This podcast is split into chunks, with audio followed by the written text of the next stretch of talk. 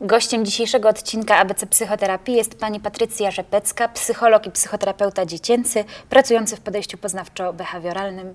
Witam serdecznie. I właśnie o psychoterapii dzieci i młodzieży e, będziemy dzisiaj rozmawiać. I na początku chciałabym zapytać, e, czym różni się psychoterapia e, dzieci i młodzieży od psychoterapii osób dorosłych? Bo wyobrażam sobie, że taki młody człowiek w relacji to zupełnie inny sposób działania. Tak, to prawda. E, Terapeuci pracujący z dorosłymi mówią, że my mamy trudniej, terapeuci dziecięcy, E, a to dlatego, że jednocześnie musimy pracować z dorosłymi i z młodymi ludźmi. Ci, którzy zgłaszają do nas naszego klienta, czyli dziecko albo nastolatka, to rodzice. E, I właściwie nasz klient, czyli ten młody człowiek, tak naprawdę realnie ma niewielki wpływ na swoje życie, bo jest zależny od dorosłych, różnych dorosłych. A y, naszym zadaniem jest pomóc właśnie naszemu klientowi, czyli dziecku.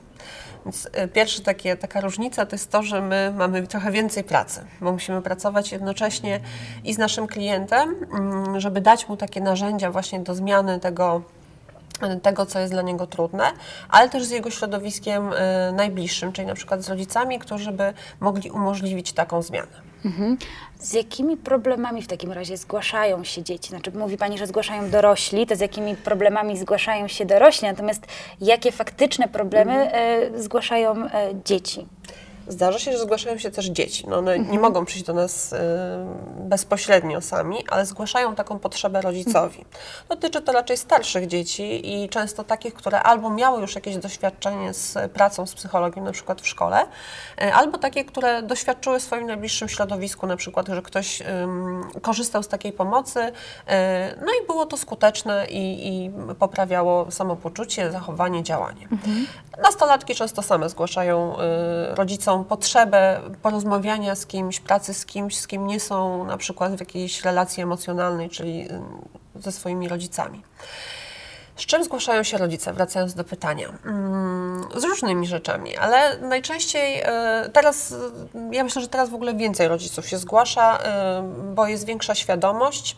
My jako specjaliści więcej wiemy, więcej potrafimy nazwać, zdiagnozować, jakby to jest bardziej czytelne. Nie są to też nie, tylko już niegrzeczne dzieci czy mało zdolne dzieci, tylko za tym zazwyczaj stoi jakiś kłopot. Y, Rodzice zgłaszają się z takimi, hmm, no właśnie, że dziecko jest niegrzeczne albo ich nie słucha. To jest takie hasło dosyć ogólne.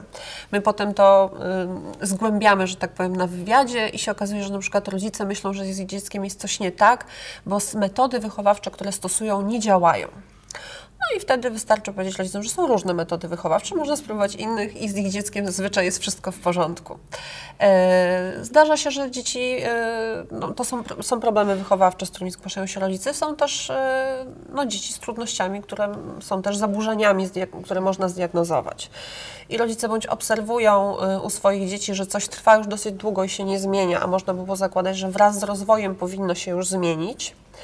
E, Albo y, na przykład dostają taką informację z miejsca, do którego dziecko y, uczęszcza, przedszkola bądź szkoły, że dziecko pod jakimś względem odstaje od reszty grupy, tak? Czyli można powiedzieć, że jakoś nie mieści się w tej normie e, bądź wiekowej, bądź e, przypisanych zachowań do danego etapu życia.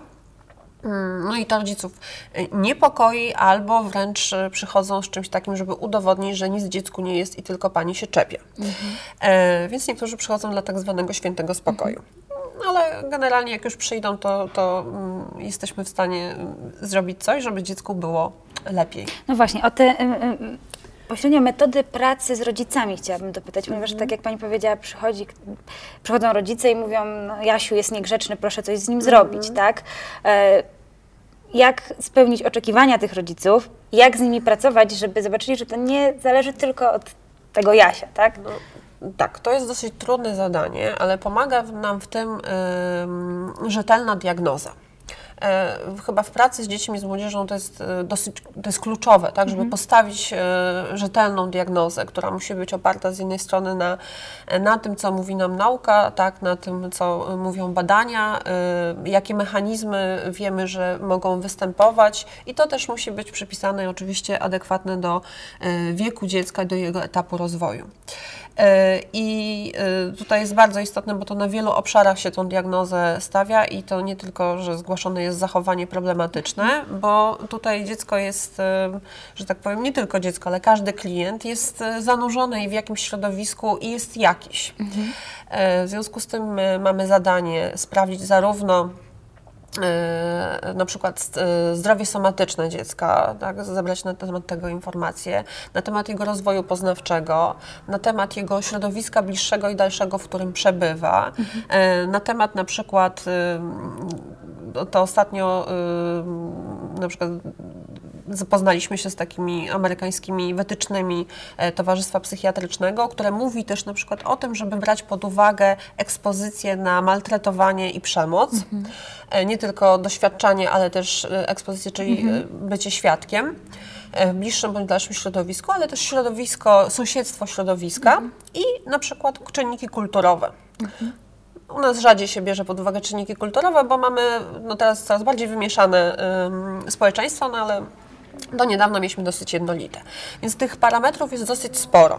I teraz jak weźmiemy pod uwagę te różne e, wskaźniki i wytyczne i określimy sposób funkcjonowania dziecka i jego możliwości i zarówno em, zasoby, jak i deficyty, to możemy rodzicowi wskazać, dlaczego na przykład pewne zachowanie dziecko może być trudne i właściwie najważniejsze, z czego ono wynika. Bo y, jak my to mówimy dosyć tak y, może potocznie, ale y, nie ma dzieci z gruntu złych i złośliwych. Zastanawia mnie jeszcze jedna rzecz, ponieważ e, kiedy osoba dorosła kieruje się na terapię indywidualną, e, kwestia poruszanych tam tematów e, jest jakąś tajemnicą, która zostaje zachowana pomiędzy tylko tymi dwiema osobami. Natomiast rozmawia Pani z dzieckiem, a informacje w jakiś sposób, czy informacje zwrotne muszą trafić do rodziców. Na ile e, z tych rzeczy, które zostały powiedziane w relacji e, terapeuta-dziecko trafia do rodziców? Na ile to dziecko może czuć się swobodnie i pewnie w tej relacji? To jest bardzo ważne pytanie. Y, To jest tak, że nas też obowiązuje tajemnica wobec naszego klienta. I my zaczynając pracę z dzieckiem, już takim dzieckiem dosyć rozwiniętym poznawczo, czyli kilkuletnim, informujemy go o tym, że nasz zawód to jest zawód zaufania. Czyli nas też obowiązuje tajemnica, czyli wszystko to, co dziecko nam powie w gabinecie, zostaje między nami. Są oczywiście od tego wyjątki, kiedy dziecku coś zagraża albo dziecko zagraża sobie bądź komuś.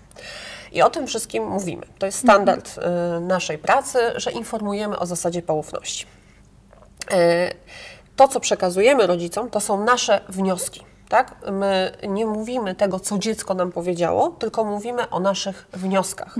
O tym, z tego, co my zakładamy, że dziecko powiedziało, jak się zachowało, co zrobiło. E, mówimy, jaki jest nasz wniosek o jego sposobie funkcjonowania i z czego to może wynikać.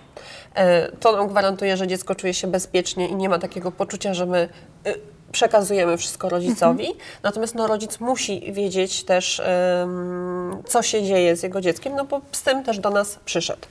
E, Natomiast nie powtarzamy dokładnie tego, co dziecko powiedziało. Wnioski ze starszymi dziećmi, z nastolatkami. e, Ja często ustalam na przykład co powiem, co uważam, że byłoby ważne. Zachęcam często do powiedzenia samemu różnych kwestii. Przygotowujemy się na przykład do tych rozmów. Czasami zapraszamy rodzica na sesję, żeby porozmawiać o czymś, co jest dla dziecka, dla młodego człowieka trudne i chciałoby mieć wsparcie e, m, terapeuty swojego w przekazaniu tych informacji, w przedyskutowaniu czegoś, w, w uargumentowaniu czegoś, co, co bywa trudne w takiej rozmowie bezpośredniej, dlatego że są duże emocje, zazwyczaj towarzyszą y, tym kwestiom. Więc mm, tak to rozwiązujemy. Klient musi czuć się bezpiecznie, a nawiązanie z dzieckiem relacji jest też y, jest trudne, ale też jest konieczne, żeby w ogóle móc z nim pracować, no jak z każdym klientem. Jasne. Dziękuję Pani bardzo serdecznie za rozmowę. Dziękuję.